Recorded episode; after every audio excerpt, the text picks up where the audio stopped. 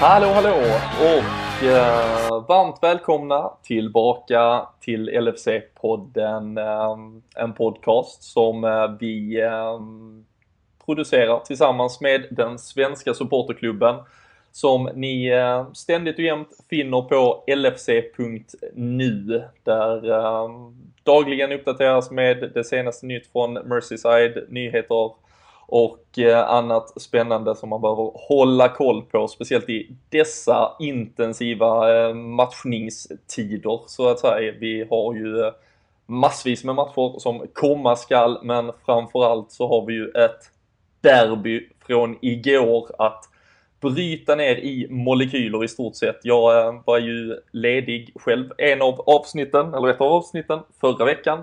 Men eh, är återigen i heta programledarstolen här och har eh, i vanlig ordning, får man väl säga, Fredrik Eidefors och Kalle Sundqvist med.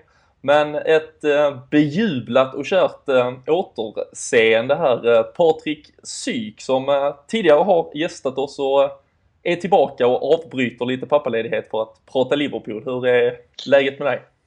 Ja, alltså det, det var ju dags nu känner man efter den här, eh, efter den här derbysegern så måste man ju få prata av sig. Så, det är bara så. Mm. Och eh, känner man inte till dig sen tidigare, du eh, poddar ju annars eh, till vardags eh, när du jobbar så att säga på eh, Aftonbladet ja. i både Premier League och eh, Sillypodd bland annat och pratar, mm. Pratar fotboll på heltid så att säga men eh, har varit pappaledig lite nu och fått, fått sitta inne på alla de där känslorna helt enkelt. Ja, precis. Det har varit lite frustrerande. Sen har jag inte kunnat eh, titta lika mycket som jag normalt sett gör. Eh, det, var, det var någon som hade skickat en fråga jag såg på Twitter om förhandlingstaktiker eh, inför eh, nyårsmatchen där. Mm. Hur, man, hur man ska kunna lägga upp för det. Jag har inget bra svar på det kan jag säga. Men mitt, mitt, eh, min taktik tidigare har varit att det ingår i mitt jobb att titta på de här fotbollsmatcherna. Eh, och därför liksom kunnat komma, jag har inte kunnat komma undan med det.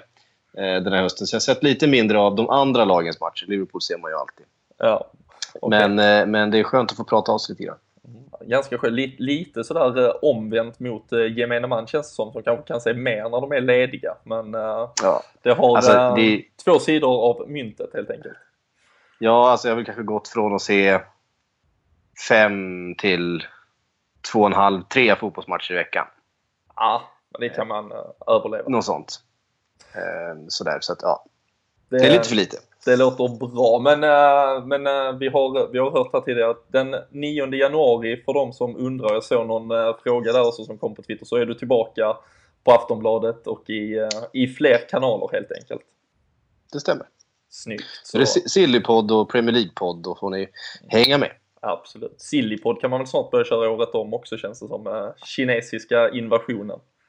Ja, det är de, de diskussionerna förs. Ett kapitel för sig kanske. Vi ser. Eh, Fredrik, hur är läget med dig?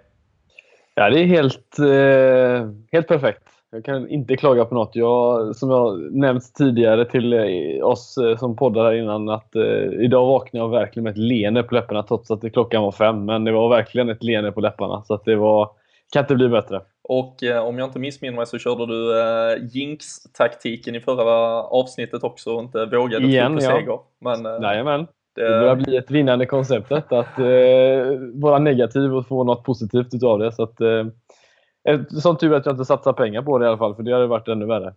Man ska inte underskatta jinxen. Man ska absolut inte underskatta jinxen. Nej, absolut inte. Uh, Kalle, du däremot är ju, du har fått någonstans bära den här uh, positiva hatten, känns det som. Du uh, trodde väl på seger mot lillebror? Ja, 3-1. Det var lite väl optimistiskt kanske, men jag tar det nästan hellre som det vart igår. Mm. Tveksamt om det ens var målchanser till att på något sätt kunna snickra ihop en 3-1-seger. Hur dåliga målvakterna än försökt vara. Ja, Framförallt från Evertons sida skulle jag säga. Eh, vi hade tre, tre... Firmino ska göra ett. Ja. Sen så, så gör han en, en kanonräddning på hörnan där, där Firmino är på igen. Eh, det kan också vara mål. Sen har vi målet. Så jag tycker att tre, tre mål hade vi kunnat göra. Men jag har svårt att se Everton göra ett faktiskt. Nej, men det är ju det är svårt att spela fotboll från Ragnar Klavans ficka kan vi konstatera för eh, Romelu Lukaku helt enkelt. Han, eh, Mycket.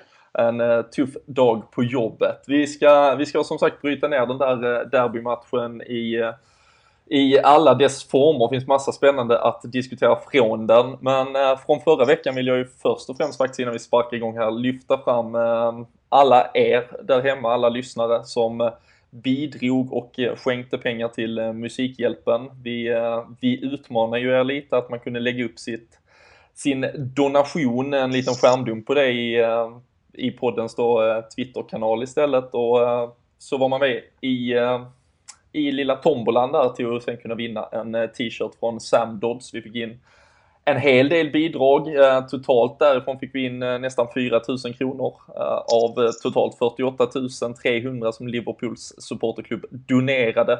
Och sen så var det ju en del som hoppade på en liten sidoutmaning som vi körde inför Middlesbrough-matchen där en hållen nolla och gjorda mål kunde bidra med extra mycket klirr och där fick vi in ytterligare faktiskt 4 000 så 8 av de där 48 000 kom från poddens lyssnare så stor applåd och stort tack till alla där hemma för det helt enkelt. Och så ett extra grattis till Anders Olsson och Christer Nilsson som vann varsin eh, t-shirt helt enkelt. Så eh, mycket glädje denna vecka från, eh, från Liverpool-håll. Men det är inte det enda du. Nej, du tänker på... Jag har hört lite andra grejer också. Du tänker på uh, lilla Sigge helt enkelt? Jajamän, det är nästan den största av det alla. Det är det mesta skulle jag säga. Det måste ju hoppas ingen har missat alls.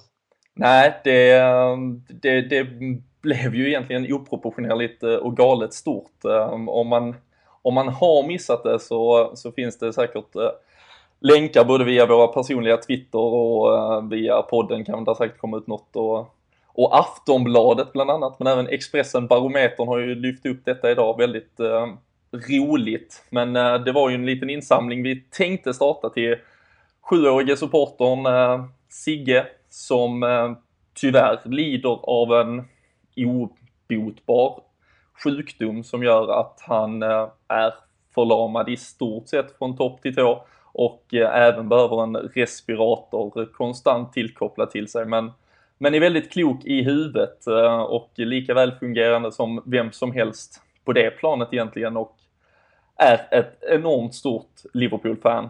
Han eh, tippade dessutom att det var Mané som skulle föra Liverpool till seger igår, så eh, tipsexpert i podden hade han absolut kunnat ta sig an. Men eh, hade det tufft den senaste veckan, var inlagd på sjukhus och eh, vi tänkte egentligen att man kunde göra något lite roligt, försöka samla ihop några kronor för att kanske skänka någon liten present till honom. Men eh, gensvaret blev ju helt enormt och på 24 timmar så fick vi alltså in 20 000 kronor och vi fick eh, sponsring med två resepaket som gör att eh, pappa Martin där i familjen och eh, Sigges storebror kan eh, få en, kanske en liten time-off och åka iväg på en Liverpoolresa i väntan på att man kanske med tiden kan få Sigge att eh, göra en sån häftig resa också. Men det kräver så extremt mycket logistik men eh, vi har eh, meddelat tomten att en hel del annat ska läggas under granen istället till Sigge så det har gått iväg en riktigt rejäl um, beställning och uh, nej, jag, som sagt när jag drog igång det här i, i helgen och fick det här gensvaret, det är stort tack till, till alla där hemma och uh, pappa då i familjen där, Martin Gustafsson vill också framföra ett enormt stort tack till alla Liverpool-supportrar där ute. Det, ja, vi, jag tror ingen kunde förvänta sig det här. Men um, Liverpool-familjen uh, visar att uh, You Never Walk Alone inte bara är något man sjunger eller tatuerar in på armen eller köper någon uh, snygg fondtapet av utan det är, det är fan vad man, uh, man, man lever ibland också. Det, uh, det, gör en, det gör en sjukt stolt. Så uh, jag antar att det var det du syftade på Fredrik, den lilla... Nej, det var något helt annat. ja. Nej, nej så, så helt fantastiskt. En, en vecka som sagt med, med, med Musikhjälpen, eh, dubbla segrar där, eh, Middlesbrough Middlesbrough, sen Everton nu igår och så, och så det här. Så eh, good times to be a red helt enkelt. Det, det tar vi med oss inför den intensiva nyårsperioden nu här. Men som sagt, Everton-derbyt igår är ju eh, dagens stora ämne. Jag tänkte först och främst ta lite så här puls. Patrik, hur, var, står sig Merseyside-derbyt idag skulle du säga? Liksom, allt mer med liksom den kommersialiserade fotbollen så är det egentligen stormatcherna som fyller mer utrymme. Men hur, hur pumpar du igång till exempel på, på tanken av ett derby nu för tiden? Um, nej, men jag går igång ganska mycket på det. Uh, det. Det finns två sidor av det här. Det är precis som du säger att det är ju ett eh, mycket mer kommersialiserat eh, Premier League som, som marknadsförs världen över och där är ju inte Merseyside-derbyt något av de, De stora mötena, där handlar det ju allting om mötena mellan topp 6 eh, där några möten är lite mer speciella än de andra. Till exempel Liverpool-Manchester United är väl det största mötet. eh, internationellt sett, som ju brukar ha någonstans runt 800-900 miljoner tv-tittare världen över eh, för en vanlig ligamatch. Eh, det har ju inte eh, Everton-Liverpool på det sättet. Men samtidigt, i Liverpool, eh, så tror jag att det har fått en, eh, en större betydelse faktiskt de senaste åren, just av den här anledningen. Eh, för många som bor i Liverpool så betyder eh, mötet med Everton mer. Det har blivit en mer, lite, li, ska man säga, det, lite mer högljudd rivalitet eh, mellan de olika supportklubbarna. Just för att det blir liksom mer deras derby. Det är inte hela världens jättederby som, som eh, Liverpool-Manchester United är, som ju ändå är, liksom, det är, de, det är de bittraste rivalerna. Det är den, det är den smutsigaste matchen, det är där de de, de fulaste ramsorna sjungs. Även om vi, vi hörde en del fula ramsor från Everton-supportrar. Faktiskt, det förvånade mig. För att, eh, det är någonting som ändå har förenat de här två klubbarna. Mm. Eh, sånger som eh, refererade Hillsborough-katastrofen. Där ju jättemånga, även med blå tröjor, har, har eh, lidit eh, som anhöriga till offer. Eh, och där klubbarna har varit väldigt, väldigt tajta. Eh, så det förvånade mig lite grann att höra faktiskt från... Jag har aldrig hört det tidigare. Har ni gjort det? Att de sjunger never, “Always the victim is never your fault” och så vidare. Eh, att United, att, att, att United-supportrarna sjunger det, det, det är ju inget nytt. Liksom. Eh, och det är ju för jävligt när de gör det, tycker jag. För jag tycker att det, det, det är över gränsen. Men jag blev väldigt förvånad över att även Everton-supportrarna och, och det tyder ju ändå på någonting att den här rivaliteten har, har blivit lite, lite hetskare de senaste, senaste åren. Det tycker man man känner av. Kan det inte också vara något som grundar sig i att, eh, i att Liverpool tyvärr också har haft en kräftgång de senaste åren som gjort att man har känt att man kanske tävlade lite på lika villkor. Men att Liverpool nu i staden kanske vill hävda sig på något sätt som, som storebror igen. Något som eh, såklart inte tas emot med liksom öppna armar av eh, Everton-supportrar. Det kändes ju som Nej, att de var lite på alltså, alltså, för något det, år sedan. Ja, alltså, och det där... Eh, det var ju egentligen sen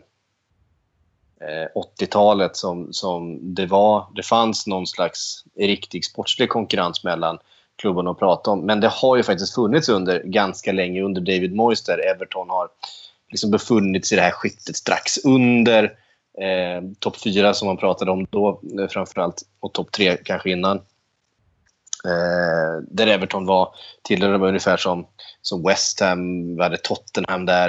Eh, och en viss andra, även Aston Villa hade någon, någon säsong där de liksom befann sig i det där mellanskiktet.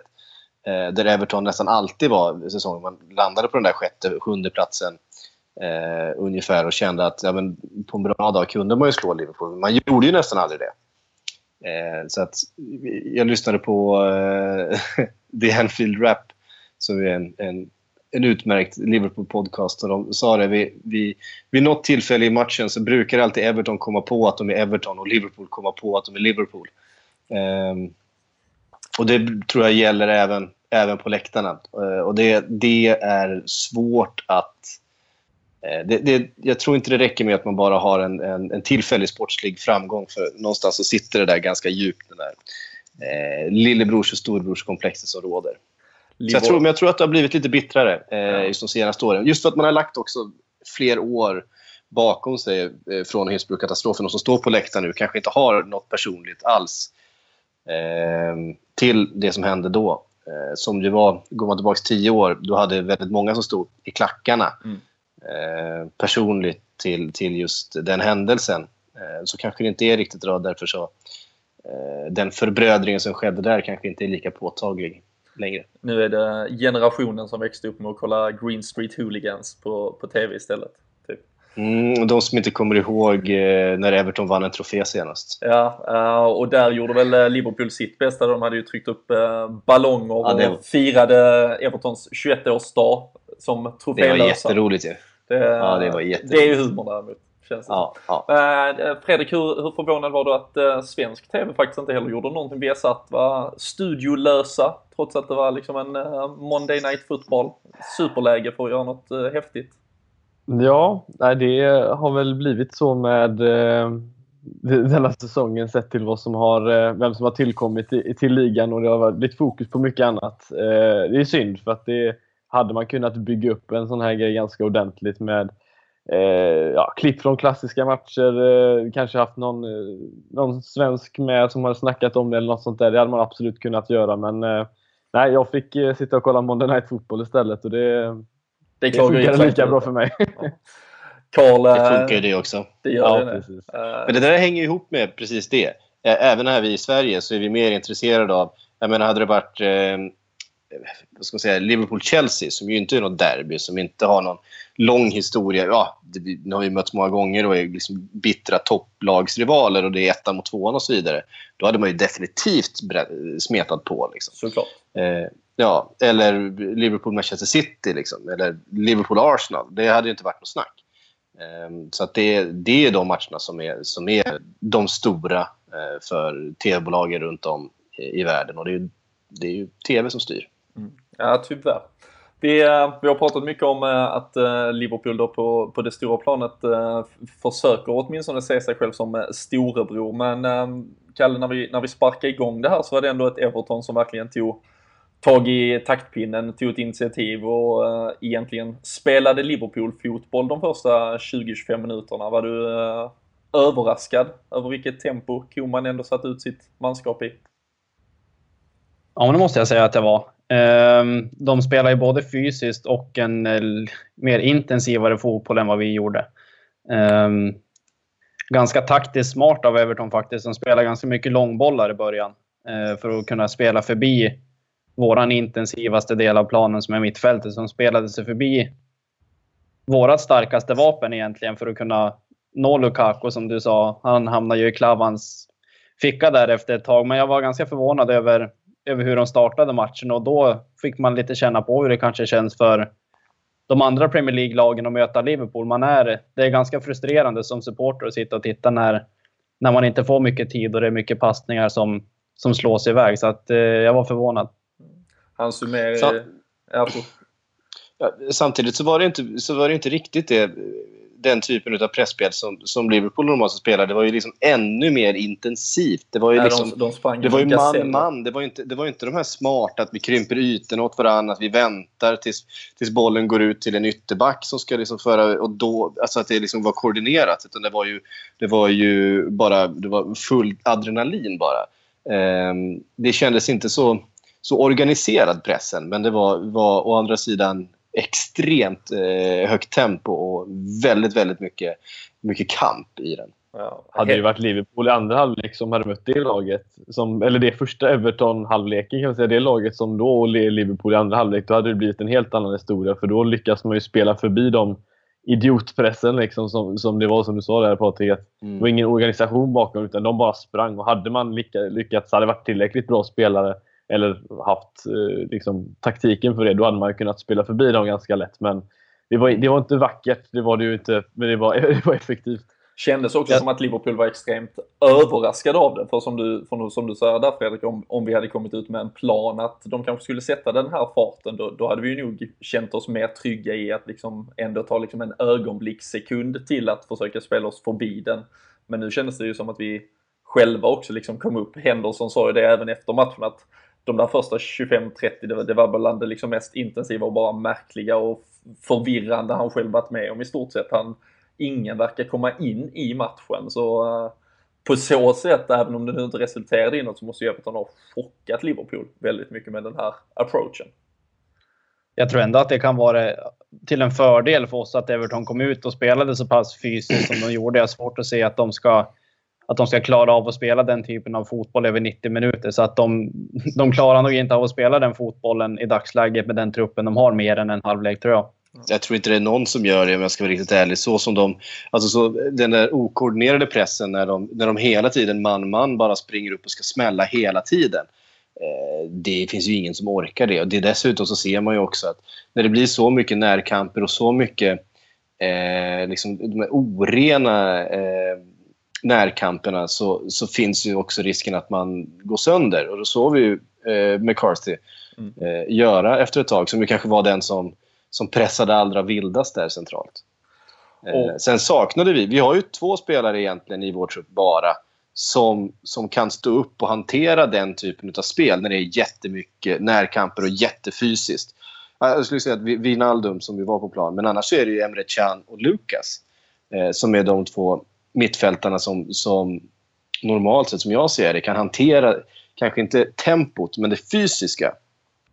Eh, där ju en Adam Lallana liksom inte löser det där. Eh, även Jordan Henderson tycker jag har svårt ibland när det blir väldigt fysiskt på honom och det blir mycket det blir långa bollar upp och sen är det bara kamp, kamp, kamp. Liksom. Um, och det tror jag också att, att Koman hade identifierat. Han kände nog på sig att, att varken eh, Lucas eller Emre Can skulle finnas på det där centrala mittfältet. Eh, och eh, att man kunde eh, helt enkelt få ett fysiskt övertag där. Mm. Vad tror du där annars sen Fredrik? Eh, vi såg ju som sagt att eh, efter en halvtimme ungefär så, så kom ju Liverpool ändå in i det på ett annat sätt. Var det, var det Evertons trötthet som, som liksom tyvärr spelade dem ett spratt så pass tidigt eller såg vi någon förändring i Liverpool som gjorde att man etablerade någon form av eget spel för första gången på hela matchen. Jag tror delvis också att de, eh, de blev nog... Eh, alltså, alltså, fotbollsspelare idag, de vill ju inte bara försvara, de vill ju ha bollen. Jag tror att de tröttnade nog lite, de här Everton-spelarna, på att bara jaga hela tiden. De ville nog liksom spela lite själva också. Eh, och då blev det mer ytor för oss och då kunde spelare som Firmino och Mané droppa ner och kanske till och med ja, föra bollen framåt med, eh, i fart. Då. Och då lyckades vi, även fast vi inte skapade några målchanser egentligen, så lyckades vi i alla fall ändå eh, få tag i bollen för det, och hålla i den. För det lyckades vi ju inte med i första 20 eh, minuterna. Så att, eh, jag tror det var en kombination av att de ville, de ville också spela och att vi fick lite mer tid på oss. Eh, då blir det lite lättare för oss.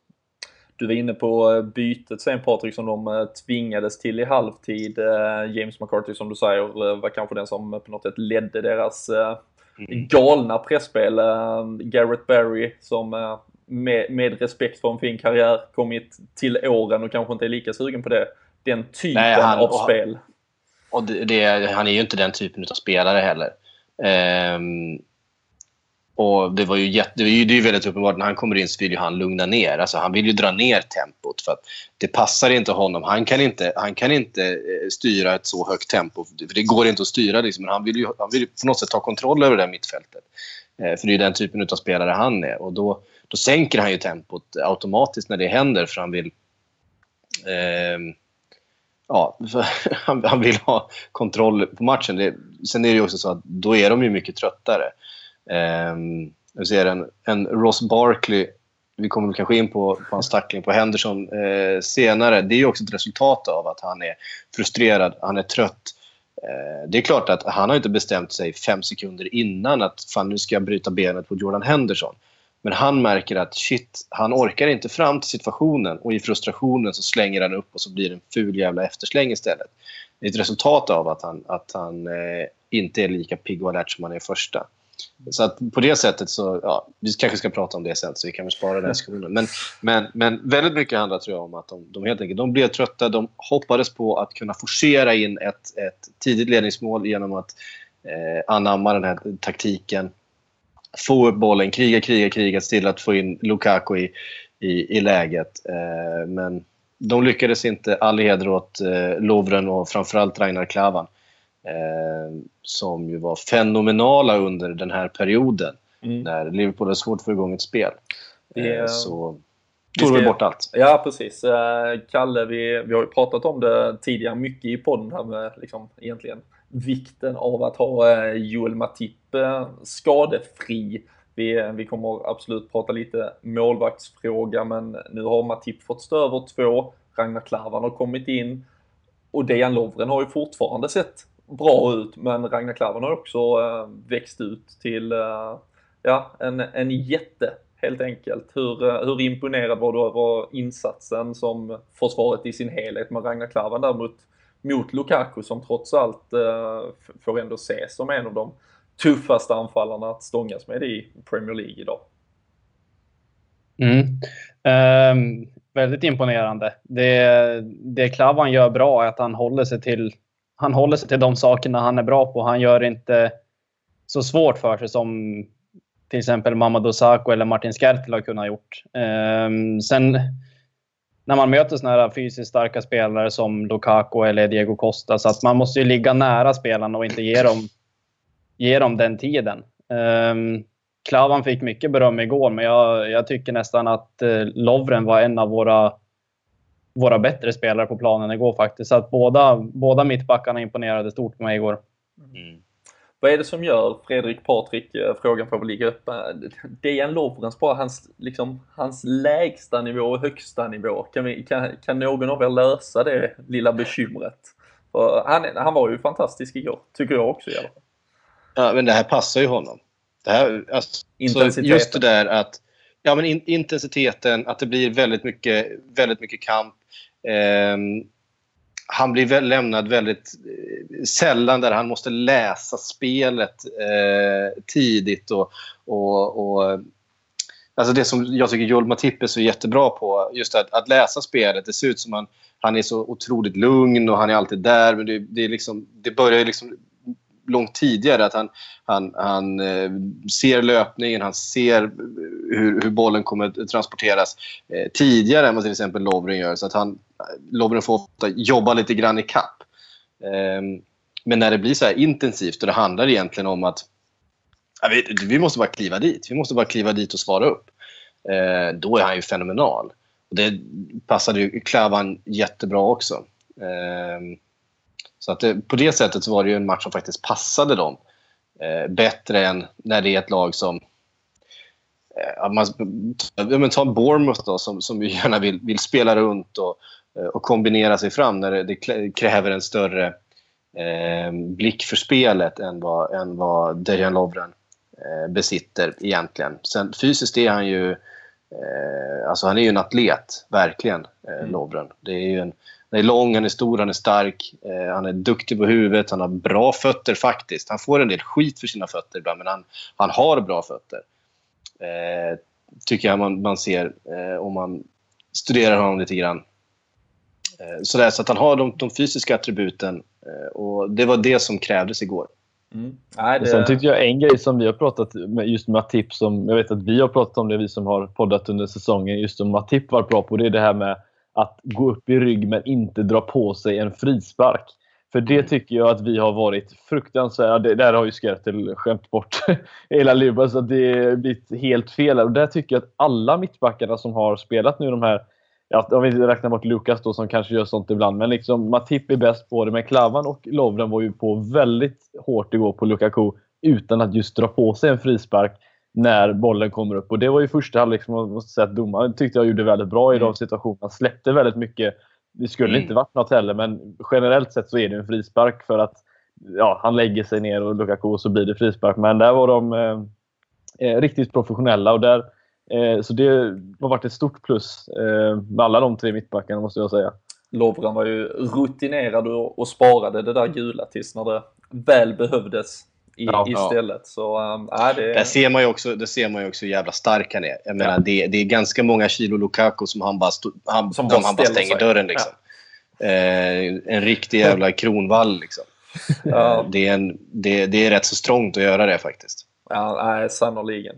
Um, domaren, vi, vi har egentligen varit inne på det nu. Dels eh, du, du nämnde egentligen eh, den stora situationen där tidigare, Patrik. Eh, jag tyckte också att mm. Mike Dean egentligen började riktigt, riktigt bra. Han tillät ett ganska tufft men liksom ändå schysst, typiskt derbyspel. Gick in och blåste några taktiska enkla frisparkar sen efter en halvtimme liksom för att lugna spelet.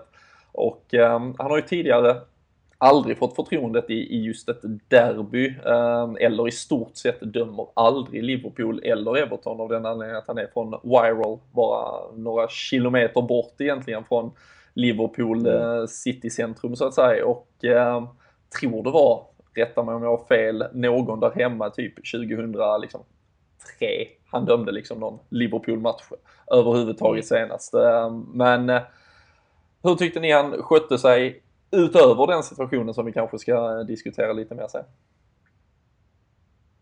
Ja, balanserat, måste jag säga. Ja, som jag sa, var, han eh, tyckte han satte en bra standard från början. Och det jag hatar verkligen att se när man sitter uppe och ser att det inte är en frispark och, och, och så är det publiken på och så blir det frispark ändå. Och så, ah, det klarar jag inte av. Men eh, sen när det sker en sån där tackling och, och den är så uppenbar då, då tycker jag att hela betyget på något sätt dras ner för det där är en, en liksom karriärskadande eh, tackling och eh, nej, det var inte bara jag som gick igång på det antar jag. Patrik, du, du är inne på det här också med Ross Barkley och varför mm. man överhuvudtaget gör det. Och, och Jordan mm. Henderson som sagt var ju extremt sympatisk efteråt och säger liksom, ah, men han menade inte det, han, han kommer liksom ja, fel, nej, vi är landslagskompisar. Men alltså, där... tänker man inte till, om man nu faktiskt på allvar är många av de här spelarna är ju faktiskt kompisar vid sidan och jag förstår att man inte kan lägga in de känslorna. Men tänk om man inte tanken att fan gå in så här, hade Henderson fastnat med dobbarna i marken så ja, är det ju, det varit, då är ju benet av. Det hade varit säsongen. Ehm, och eh, det är klart som fan att, att, att Henderson är, är förbannad på Ross Barkley över det här. Ehm, men han är mycket smartare än att eh, gå ut i media och, och försöka, du vet, han, han, han förstår. Alltså Jordan Henderson är smart. Han har varit i det här gamet så länge. Men han har varit U16, U17, U18, U19 kapten eh, Eh, för England och nu då A-lagskapten av en anledning. Och Det är just det här att han, han, eh, han förstår hur grejerna eh, fungerar runt omkring. Han är ingen, inget hothead som vräker ur sig saker eller som kommer eh, göra det. Men, men, men själv, självklart så vill han ju slita skallen av eh, Ross Barkley när det här händer. Eh, och det, samtidigt så, alltså, jag, tycker, jag, jag, tycker att eh, Mike Dean gör en egentligen felfri match. Mm. Det, visst, det, det, är alltid det är bedömningssituationer och det är liksom, eh, sådär. Va? Men förutom just den här tacklingen. Det är det många som hävdar liksom, ja, men Lovren ska ha gult kort direkt efter för att han är framme och knuffar och så vidare. Eh, vilket jag tycker är ett ganska svagt case.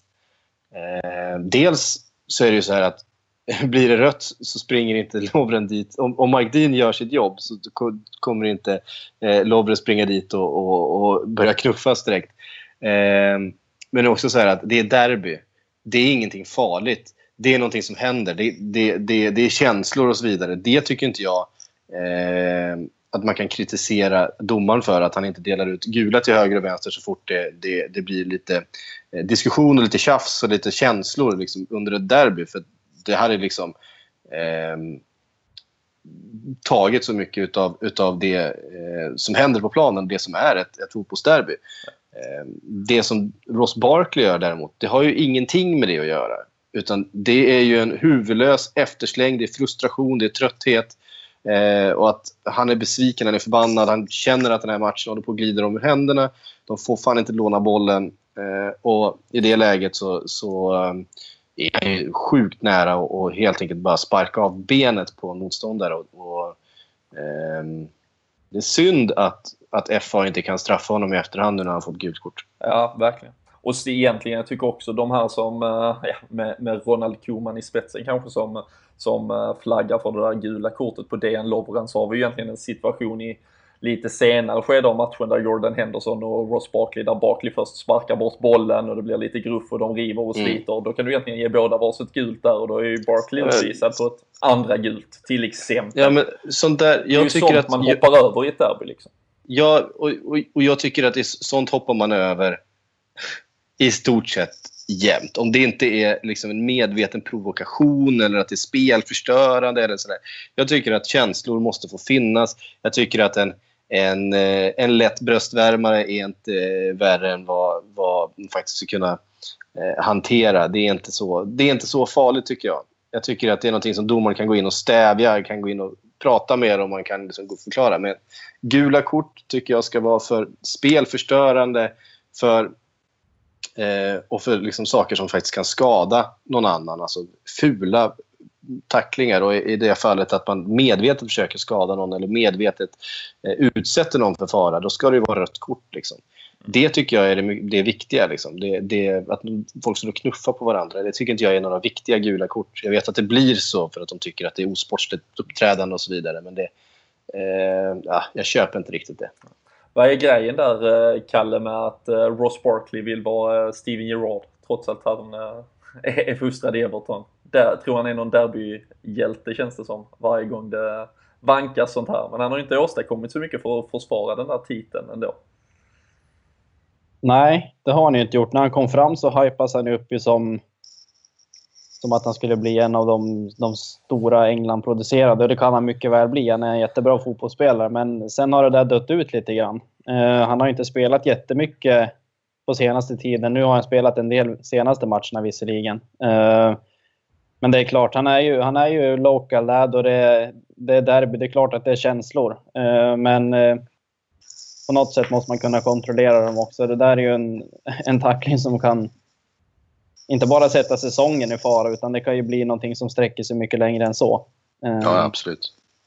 Ja, Nej, äh, extremt trist och som sagt, jag tyckte också att Mike Dean gjorde ett äh, faktiskt fantastiskt och fläckfritt äh, derby i övrigt. Äh, kan väl också tyvärr lämna lite mer att önska från den äh, assisterande som kanske egentligen ser ja, han ser ju mycket situationen. bättre. Jag hade, inte, jag hade inte sett den bilden förrän alldeles precis nyligen när vi började spela in här, men han står ju faktiskt och ser precis vad som händer. Han tittar ju åt det hållet när smällen kommer. Mm. För han har sett att, han har sett att Barkley är på väg. Han, han fortsätter titta. Och att, att han inte kliver in, det är ju ett sånt jävla underbetyg. Och han ska ju för fan inte döma mer. Liksom. Nej. Jag twittrade ut den bilden i morse. Jag såg, jag kollade, den var ju, Carragher gick upp i falsett när han såg den på Monday Night Football liksom, igår. Att, hur kan, eller vad kollar egentligen linjedomaren på i det läget? När han ser en blå spelare glida, kollar han på var bollen ska gå iväg eller kollar han på var vad som faktiskt kommer att hända. Man ser ju till och med att han kollar på foten. Men ja, och jag kan inte, jag kan inte, alltså jag kan inte förstå hur, hur man inte kan se. Jag har ju sett många linjedomare. Jag kommer ihåg om jag, tar, jag vet inte om ni kommer ihåg när Kevin Nolan fick rött kort när han spelade Newcastle. Han gjorde något på Henderson, tror jag. Han satte någon stämpling i vaden. Mm. Eh, och då tog ju linjedomaren den. Och, och han såg ju liksom där uppenbart. Men hur kan en domare inte se en sån här grej? När benet viker sig 90 grader. Alltså det är helt... Det, ja, det, det, um, och där får man på något sätt hoppas att, att, att jag vet inte, att han läser på hur reglerna, hur det här spelet ja. fungerar. Och, han, går, och, han, går, han går in lite snyggt sen och, och tipsar Mike Dean om att han kan ge Seamus Coleman ett uh, gult kort sen istället och känner väl att han har gjort sitt. Men... Uh, Aha, gjorde han det eller? Ja, det gjorde ja. han. Så, och, och, det var väl det. Det var därför han blev irriterad att Lovren inte fick något. Precis. Också precis. Ja. Så uh, han, han gick in och liksom egentligen födde ännu ett fel istället för att rätta till det ja. han skulle ha gjort. Mike Dean gjorde det bra, hans, hans assisterande eh, på högerkanten gjorde det, gjorde Lite det dåligt. Ja, precis. Um, andra halvlek i övrigt så har vi ju sagt att Liverpool ändå åt sig in i detta, producerade mer, skapade mer, var bollförande återigen. Om än inte att det skapades uh, så mycket mycket chanser. Eh, vi hade Firmino igenom på, eller egentligen ett riktigt läge och skapar sig ju snyggt ett läge där eh, Robles är det väl som har kommit in i var det vid, det läget mm. som, eh, där han plockar hörnan ganska snyggt i stolproten om vi är snälla men åtminstone en kvalificerad räddning där. Men hur, om, om vi liksom snabbspolar ändå framåt mot slutskedet av matchen där Fredrik, hur, vad, vad var rättvist egentligen när vi liksom tickade upp mot 90? Fanns det, var det något lag som förtjänade att ändå ta hem en uh, trepoängare? Ja, alltså, jag tycker inte att man bara ska kolla statistik för att tycka att ett lag ska vara värd någonting. Men alltså, det var ju eh, löjligt vad mycket boll vi hade egentligen i andra halvlek. Och, eh, Visst, utan att skapa lägen, men vi skapade som Patrik sa i början där, två, tre lägen som man egentligen skulle kunna konvertera till, eh, mm. till mål. Eh, så jag tycker ändå, och det enda som, som Klopp lika förvånad är, alltså en, ett skott på mål och det var inte ens ett skott, det var en ballongnick av Williams som, alltså den har inte rullat in i mål så lös var den.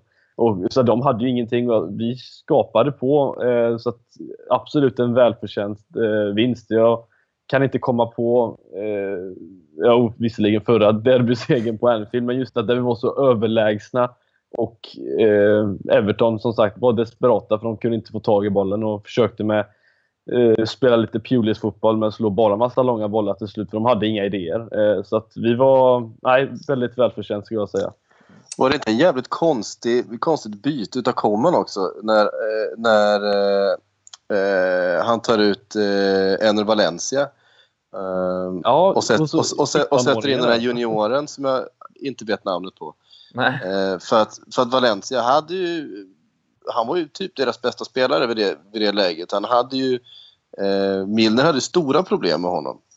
Ja, och, in det... kommer, och in kommer en kille som, som Milner bara liksom käka till frukost. Jag menar, en sån junior gör ju inte bort en, eh, ett seniorproffs som, som James Milner på en sån här tillställning. Vet, han kommer ju in full med eh, nervositet och massa känslor och så vidare. Det, det där var ju det bästa som kunde hända för vår vänsterkant. Ja, och just att komma in i ett läge där som sagt att Liverpool faktiskt har tagit över matchen. Det är ju ett ganska, kanske ett mm. liksom, naturligt och lite fredigt byte om det står liksom 0-0 och man känner att man har 70-30 i bollinnehav och ska liksom piska dit den och, och vill liksom hitta på något spännande. Men det, Aaron Lennon var ju liksom fullständigt uh, osynlig på andra kanten. Uh, som du säger, Valencia var väl egentligen det, det enda man kände lite rädsla för. Så ett, uh, men man tänkte att om någon, om någon skulle kombinera med Lukaku till exempel så skulle det varit liksom, Valencia. Han vann liksom ett par hörnor, alltså han kan utmana, liksom, ja. de är ju starka därifrån och så här. Så nej, det, det var lite,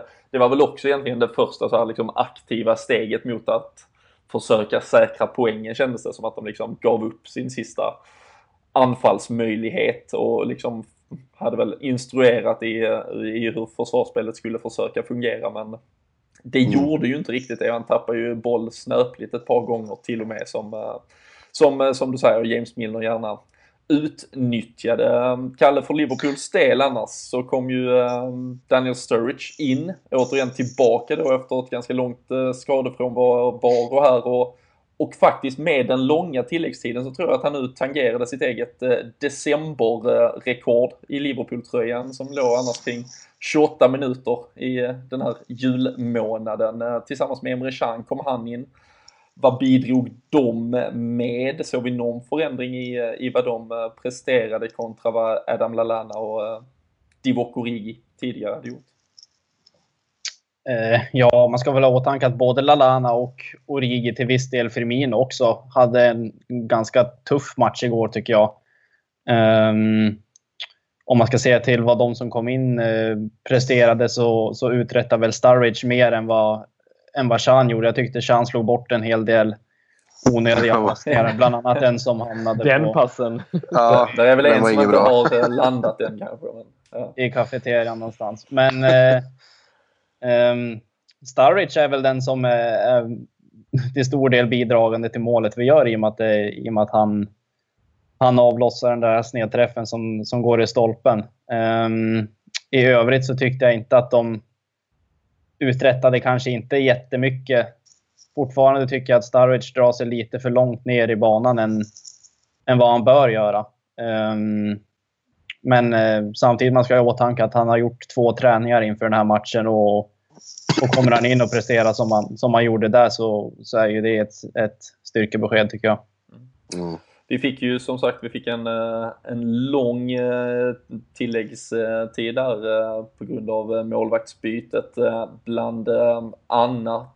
Det krävdes verkligen att bita fast ända in i kaklet. Eh, målet Fredrik, om vi, om vi tar oss eh, lite igen, det föds ju faktiskt ute på eh, Liverpools vänsterkant. Sen en, eh, en crossboll bland annat från eh, Wijnaldum. Eh, ska vi ta oss igenom lite hur, hur vi ändå fick, fick hål på Everton till slut? Ja, alltså byta, byta kant kan ju ibland vara eh, vara ett, ett effektivt sätt att eh, ja, öppna upp ett försvar. Men just alltså den, att byta det, det blev lite förändring. Tycker inte vi eh, liksom vi, vi var väldigt mycket kortpassningsspel på, på mig. Alltså det var ju från Wijnaldum till eh, Henderson till Alana och sen ut till Klein. Så det är liksom fyra passningar för att komma till andra sidan och det är ju tre för mycket eh, i många fall. Och eh, därför gjorde det väldigt bra med eh, eh Wijnaldum var ju som slog den passningen mm. till eh, Klein och det öppnade upp ganska mycket och fick spelarna att behöva tänka om. I detta fallet Everton-spelarna att de ska positionera om sig och det, eh, det vann vi ganska mycket på för sen var det ju då om man analyserar matchen väldigt noga. Det var ju mycket, många spelare Everton eh, efter den situationen som Klein passade till Sturridge var det väl där ja. Mm. Eh, som inte riktigt kanske hade stått på samma plats om det hade stått eh, om det hade varit i 50-50 minuten till exempel. Så det var eh, hela vägen därifrån och att ha en sån spelare som man är i boxen då som jag vet inte hur han hinner först på den bollen för han är, det är långt ifrån i meter för att han ska vara där. Men den speeden, är, eh, ja. Är, är, det inte sjukt hur han kan ha den explosiviteten i 94 minuten? Ja, ja, Efter att ha sprungit så sjukt mycket och gjort så jävla många liksom, av den typen av ruscher. Ja. Alltså, så är han så explosiv. på hälarna också visserligen. Eh, extremt mycket. Han är ju liksom nedborrad i, i gräset. Men att han, som du säger, att han, att han ska kunna ta den Alltså jag tror inte det finns någon som är snabbare på den korta sträckan än honom i Premier League. Jag har väldigt svårt att se det. Nej, det han... jag, tror, jag tror inte det. Exploderar Nej, alltså, Det är helt sjukt. Han har ju även... Och där, där är väl just det som sagt, då hade det varit Starwich i boxen, det är ju inte mål där. Nej. Det är liksom... Nej, för nej, där gick till och med Williams upp. Men Mané som är Ja, ja, vi får fråga Klopp vad han eh, gör med honom för att den speeden är helt galet alltså. Han visar ju det... samma speed i den här situationen som där det blir någon form av eh, motley när Leighton Baines eh, ett par minuter ja. tidigare gör liksom ja. fantastiskt försvar. Ja, det blir skadan där va? Ja, man är ju, ja precis, ja. målvaktsskadan. För där är ju Mané, alltså där pratar vi att han är alltså fem meter bakom i stort sett och, en, och ändå så blir det liksom utmaning och ja, det är fantastiskt. Den bollen hade kunnat gå rakt in i mål. Ja. Han var ju först han, var, han är ju två år, det, men, han, men, men, men, han får ändå foten emellan där liksom. Precis, han blockerar rensningen och den bollen kan ju sticka vart som helst. Ja. Jag menar, målet är rätt stort från, den, eh, från det avståndet. Så att, eh, det, det, det är faktiskt en målchans. Ja. Eh, Då har vi fyra. Ur verkligen ingenting. Ja. Det är ju en dålig skarv utav, utav Firmino. Ja. Eh, det, är, det är osannolikt hur han hinner upp den. Och skottet där från Sturridge, eh, såklart bra. Han tar sig förbi ett eh, par spelare, kommer till avslut. Eh, knappt styrfart men, men tar sig liksom hela vägen till stolproten. Och, någon form av ändå Dirk Kuyt-instinkt också från Sadio Mané. Man fick, jag i alla fall fick de här vibbarna av Kuyt var ju även en derbykung under sina mm. dagar. Så äh, det var ju fantastiskt och ett ordentligt firande i bortaklacken dessutom. Det, ehm, det hör ju inte alltid den kommersiella fotbollen till Patrik, men det där var eh, li, lite old school eh, England nästan. Nej, men det är det, det, är det jag menar. Jag tror att det här just i Liverpool eh, känns mer av just den anledningen att det här, det här, är liksom, det här är vårt, det här är vår stormatch på något sätt. Eh, tror jag man känner där. Eh, jag har fått den uppfattningen av de som, de som jag pratar med där borta. Mm. Ehm, I alla fall att den, den känslan har nog förstärkts. Ehm, och för Everton har det liksom alltid varit den största matchen. Det handlar ju om eh, för hur, hur, Liverpool har sett på det, att man har haft andra rivaler eh, i, i ligan och fightas om titlar och så vidare på ett sätt som Everton inte har. Där har ju kampen om staden liksom på något sätt alltid varit den viktigaste. Um, och sådär. Men jag skulle bara säga med målet är att uh, om bollen studsar mer rakt ut så är ju faktiskt Firmino där också. Ja, det uh, och det tycker jag är jävligt intressant med det sättet som vi anfaller på nu.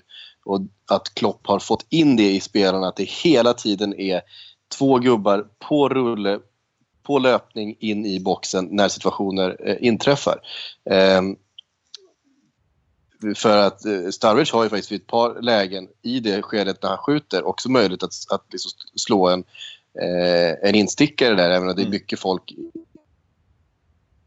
läge. För att vi har två spelare på väg in i boxen. Eh, och vi har nästan alltid det. Så att hade bollen studsat liksom rakt ut eller ut, eh, lite liksom utanför målet så hade Firmino varit klart först på den.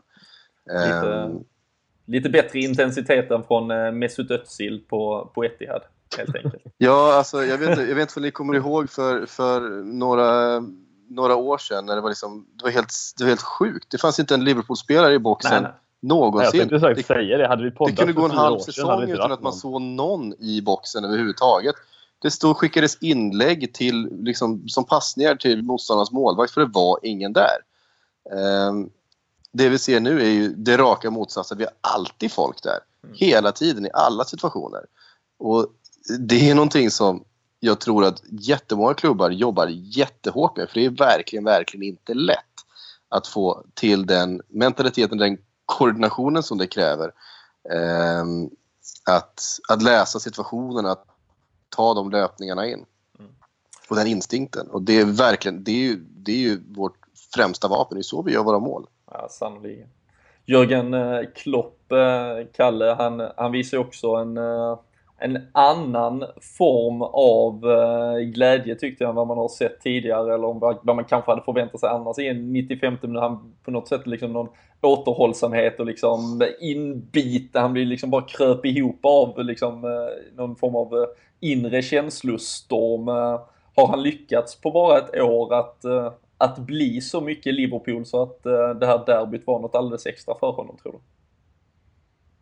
Eh, ja, det tror jag. Eh, jag förväntade mig nästan grann när bollen gick in att han skulle komma löpandes där efter kanten som mot Norwich borta mm. förra året. Eh, men det är klart, han vet ju vad det här innebär. Eh, och en sån match som det var igår också. Det var ju intensivt både på planen och på läktaren och alla drogs med i det där. Så att och han, han har ju spelat, han har ju varit en del av stora matcher innan så att han vet ju vad såna här matcher betyder. Och, det var en liten annorlunda, ett annorlunda firande. Jag trodde att det skulle bli något mycket större än så, men han höll sig väl samlad för att han, det var ju trots allt en, en del tid kvar av matchen. Um, han firade så som jag gjorde, för jag hade grann, både grannar och flickvän som låg och sov. Han ville inte störa någon, men han, han hade den här glädjen som han kunde skrika ut, men han, inte, han hade inte möjligheten.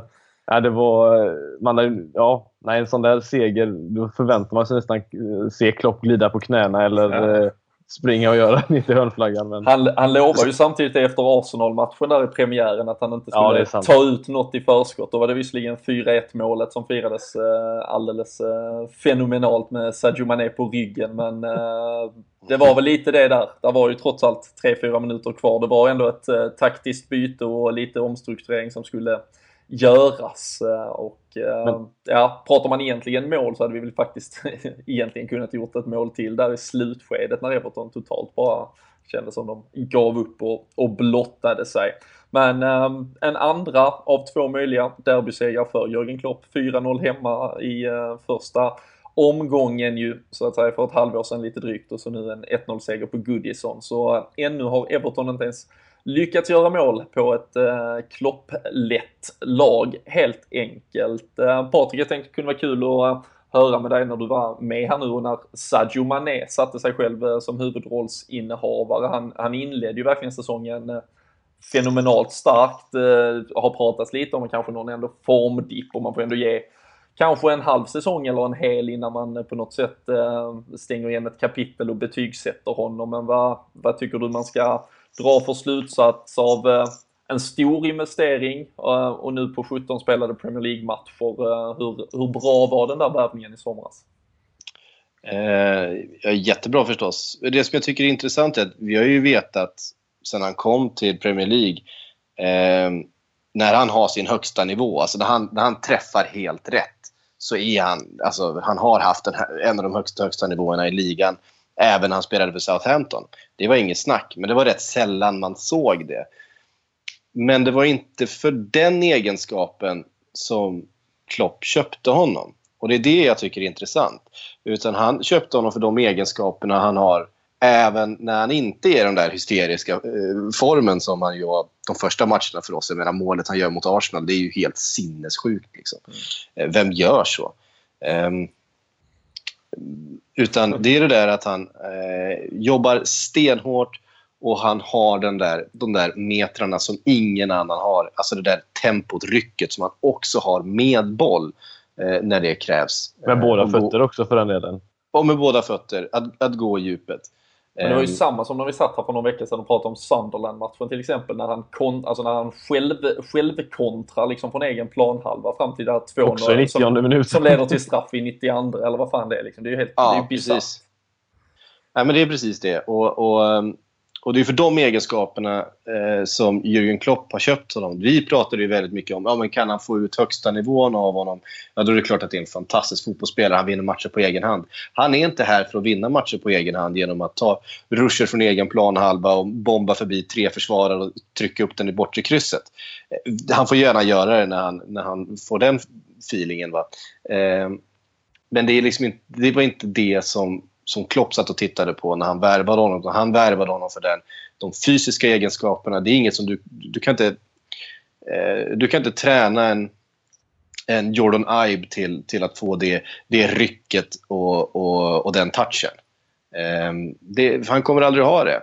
Eh, det, liksom, det var fysiska egenskaper som Klopp kände att han måste ha det i den här mixen, i det här laget. Eh, för att få ut så mycket som möjligt. Han hittade det, Sadio Mané. Han gick rakt in. Och även i, även i perioder då han inte springer från egen planhalva och bombar upp den i, i bortre krysset så ser vi att han, han lämnar stora avtryck. Eh, just bara som den egenskapen eh, som han ju alltid kommer ha. oavsett om han plan så kommer han, så kommer han vara snabbast på plan. Ehm, och det kommer alltid vara ett hot och det kommer alltid eh, Liverpool kunna utnyttja och det kommer alltid motståndarna att behöva ta hänsyn till. När de försvarar, när de ställer upp sitt lag, när de eh, formerar sig inför match och så vidare. Eh, och förbereder sig för matchen. Eh, och, och, just det eh, är det som gör den här värvningen eh, så fenomenal och det är det som varit så briljant med den här värvningen från Klopps sida.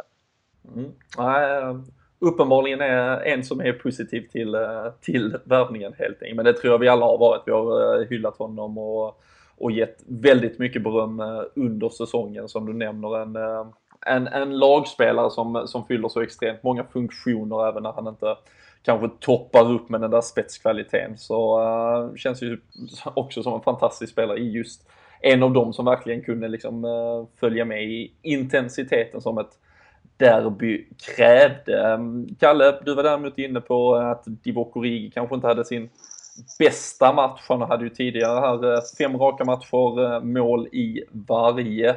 Men ehm, kom liksom inte riktigt, hitta kanske inte riktigt in i matchen här på Goodison. Ehm, Daniel Sturridge kom sen däremot in, bidrar till målet, om än att han kanske inte har en prestation i övrigt som är något att skriva reportage kring. Men ehm, hur tror du att ehm, det påverkade en, eh, tankegångarna inför eh, Stoke hemma som väntar om trots allt faktiskt en vecka. Det är ju nu vi har liksom ändå ett, ett andrum innan det, det blir riktigt intensivt. Eh, kan eh, Origi få se sig förpassad till bänken igen när vi kliver in i den perioden?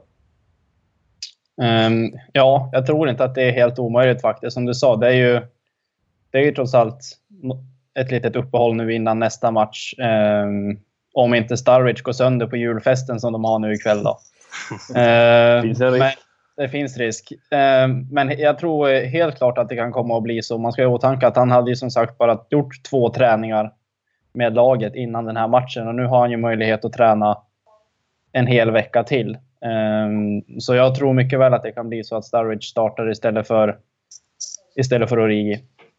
Men om jag bara slänger ut en fråga uppe till alla er. Alltså, när, när, mot Middlesbrough så fick vi se Firmino i andra halvlek, eller senare i matchen i alla fall, eh, spela mer centralt och då skapar vi mer chanser, och gör mål. Eh, samma sak i den här matchen. Just Sturridge är ju ingen... Han har ju visat att han ska inte spela på kanten, framförallt inte i ett sånt här klopplag. Tror ni att det påverkar ganska mycket även den delen? För då får vi ut... Ja, det känns som att vi får ut mycket mer när Firmino är eh, centralt i banan i alla fall. Jag har ju, eh, jag, det, det blir, jag har ju eh, kanske till och med påstått att med, med de spelarna som är friska just nu så hade jag ju kanske istället satt in eh, Emre Can på ett mittfält och, och därigenom formerat om på något sätt om det är en Wijnaldum eller en Lalana som på något sätt lyfts så att man formerar något, någon formation tillsammans med Firmino och Mané längst fram. Jag, jag tycker ju inte att Origi funkar riktigt spelmässigt i i det Liverpool som, eller det typen av spel som vi vill spela just nu. Um, han har absolut sin liksom spetskvalitet framför mål. Han är extremt målfarlig. Uh, det, det, är såklart en väldigt, väldigt viktig spetskvalitet så den ska inte förringas men, men precis som eh, vi pratar om Mané där han liksom bidrar egentligen över 90 minuter oavsett hur matchen utvecklas så, så är vi med Origi stundtals en gubbe kort i viss typ av spel. Um, sen får man ju då uh, kanske överväga i vilka matcher det kan vara värt det, i vilka matcher det inte kan vara värt det. Men jag tycker samtidigt att han är fantastisk att ha från bänken och göra ett 25 minuters inhopp i ett lite mer liksom ostrukturerat, i ett lite mer så här individuellt anpassat spel. Men jag tycker han har visat att han inte riktigt funkar i det här liksom link-up-spelet. Vi pratade om att Sturridge kunde ha petat in den mot eh, Mané Firmino i slutet av matchen. Där har inte Origi riktigt klaffat.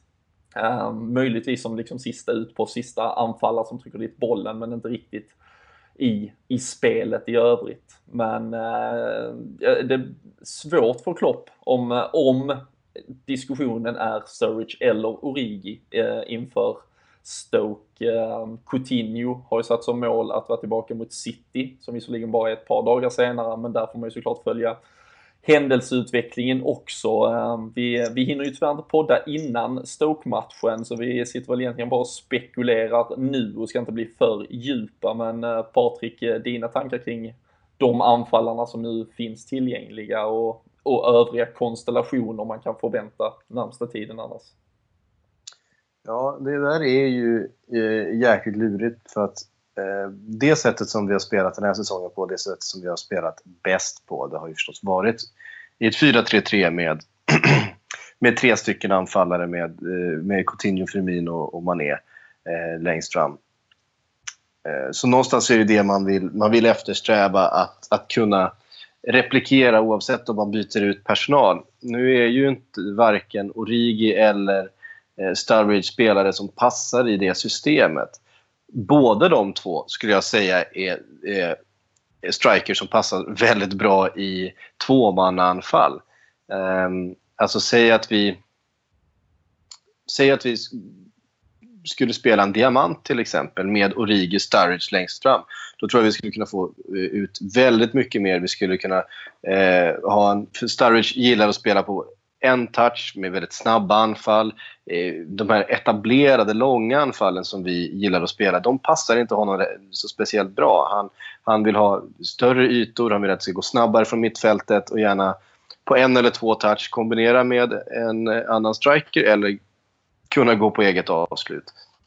Ehm, medan Origi ofta gärna tar ganska många touch. Han vill eh, gärna ta emot en lite längre boll. Det där eh, kortpassningsspelet passar inte, passar inte heller honom speciellt bra.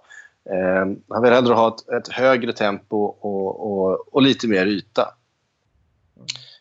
vi spelar ju faktiskt, de... med, vi spelar faktiskt Sturridge Origi mot uh, Tottenham hemma i kuppen. Uh, Exakt. Och, och, de där, gjorde, där och det såg väldigt bra ut. Mm. Men, men, det blir det ju lite jag... på bekostnad av andra, känns det som. Ja, och och problemet är att det som vi gör allra bäst och det som är vår viktigaste komponent, det är ju vårt pressspel. Mm. Um, och den bästa pressaren vi har är, är, Firmino. Den näst bästa pressaren vi har um, är väl Lalana eller Mané. Uh, och Coutinho är där också. Men framförallt Firmino, han är så jävla skicklig på det här. Eh, och han måste göra det från sin centrala punkt. Anledningen till att varför han kom bort ganska mycket ur matchen igår eh, många pratar om. Är han formdippad och så vidare? det kan man väl hävda. Men det är att dels får han inte alls samma understöd i pressen när Origi spelar istället för Coutinho. Så det han är absolut bäst på, det kom, får han inte riktigt utlopp för när eh, en spelare som Origi spelar istället för Coutinho som är mycket smartare i pressspelet. Men sen lyfte ju eh, Everton över Firmino hela tiden. Alltså de undvek ju den, även om de inte lyfte 60 meter varje gång så lyfte de i alla fall över eh, den pressen. Um, så att han kom ganska mycket ur spelet igår och fick... Eh, det kom ju in bättre i andra halvlek då när vi hade mer boll. Eh, men, och det är ju andra sidor av hans uh, andra kvaliteter som han förstås är duktig på. Han är med, med sina finter och dribblingar och, och sitt målsinne och så vidare.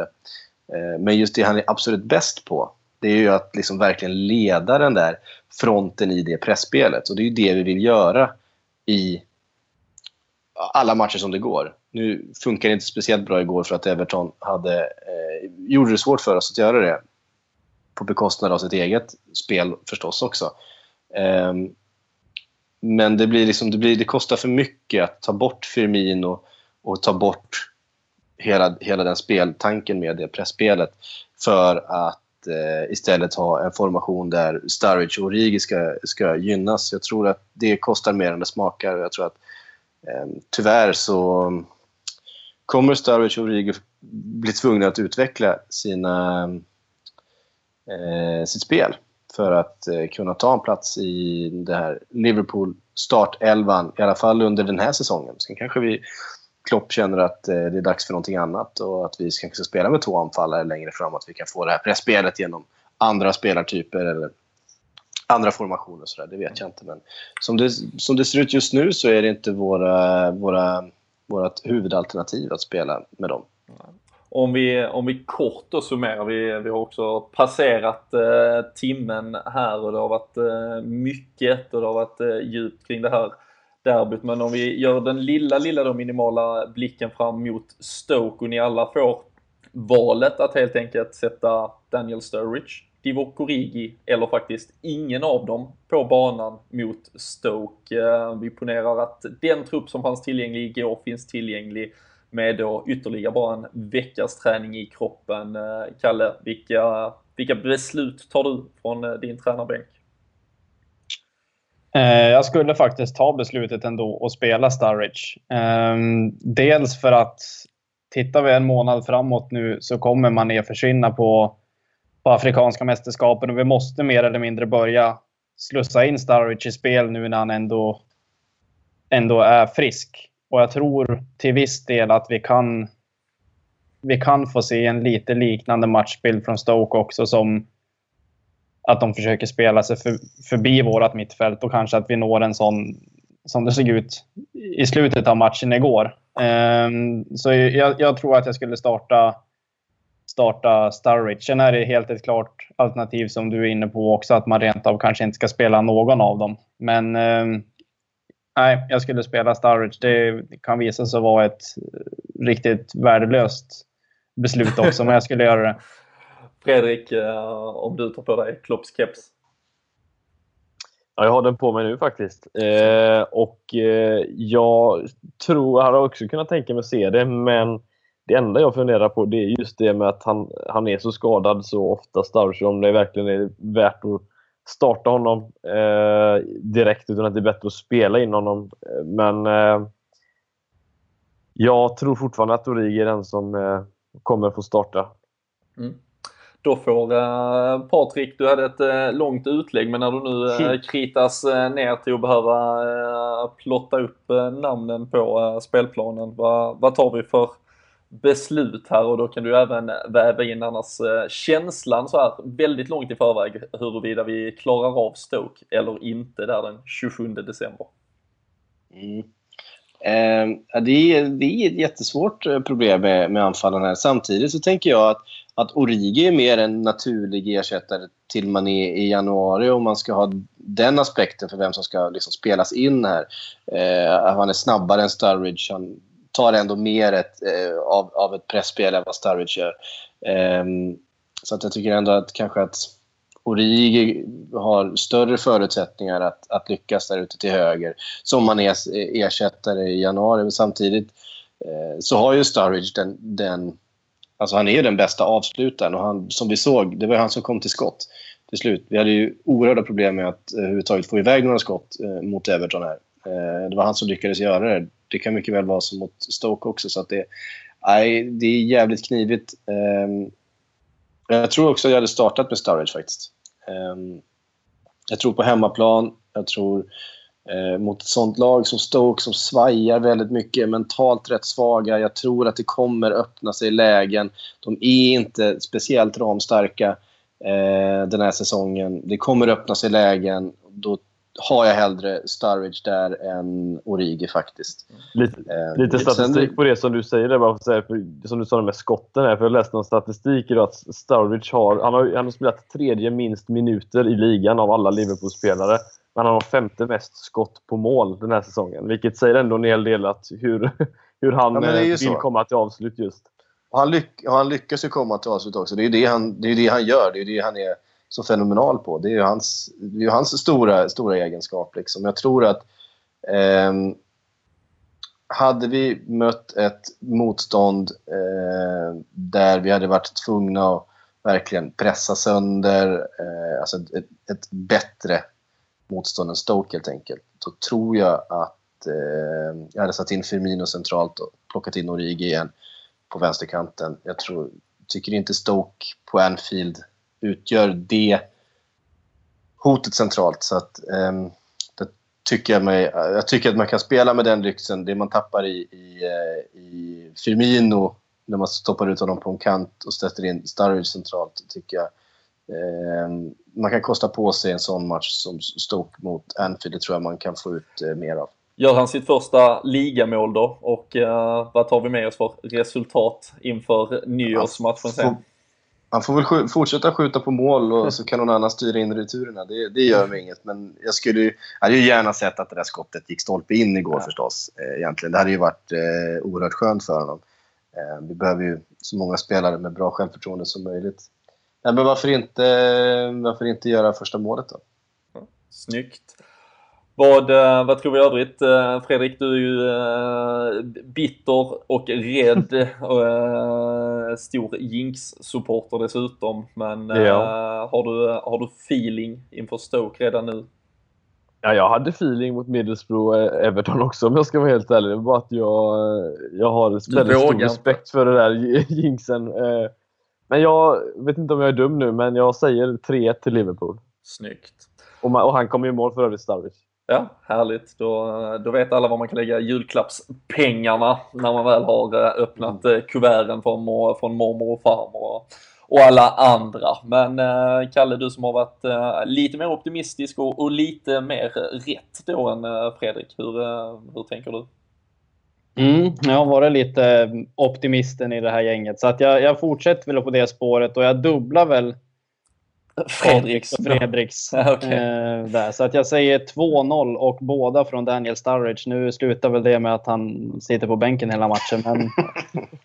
ja, det... jag, säger 2-0. jag trodde du menade 6-2 med att dubbla mitt ja, resultat. Ja, men, eh, jag tror han har spårat ja, fullständigt. Med, Ja, det, det är bra. Vi, vi får ju se. Liverpool skulle ju faktiskt eh, teoretiskt kunna gå mot eh, ett eh, rekord här också ifall vi skulle ta en seger dels mot Stoke och sen även följa upp det med att slå Manchester City. Vi skulle då nå 43 poäng innan säsongen så att säga vänder och eh, tidigare rekord efter en halv säsong är faktiskt 42 poäng i Premier League-sammanhang. Så eh, Jörgen Klopp eh, kan verkligen sätta någon form av statement här sin första inledande då fulla säsong. Eh, hade ju varit eh, helt fantastiskt och jag tror väl också att vi slår Stoke. Ehm, tror att Daniel Sturridge kommer få chansen att starta.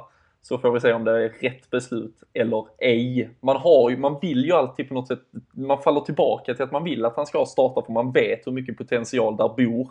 Men eh, man har blivit mer besviken tyvärr kanske det senaste halvåret åtminstone de gånger man har sett honom i ligasammanhanget. Men vi, eh, vi kan väl hoppas att det ger en liten eh, effekt, lite självförtroende boost från igår och att vi får se eh, en, eh, en, en lite nyfödd Daniel Sturridge däremot Stoke helt enkelt. Men eh, vi kommer att komma tillbaka efter Stoke. Vi kommer komma tillbaka med ett mellandagsavsnitt som eh, såklart blir en stor uppladdning inför Manchester City-matchen som av eh, flera extremt eh, dåliga anledningar spelas 18.30 på nyårsafton, eh, något vi säkert lär diskutera mer i eh, det avsnittet. Men eh, tills vi hörs och ses igen så önskar jag alla en um, fantastisk dag, en härlig vecka, en riktigt, riktigt god jul även till er här i panelen. Och uh, tackar så hemskt mycket till alla också som var med och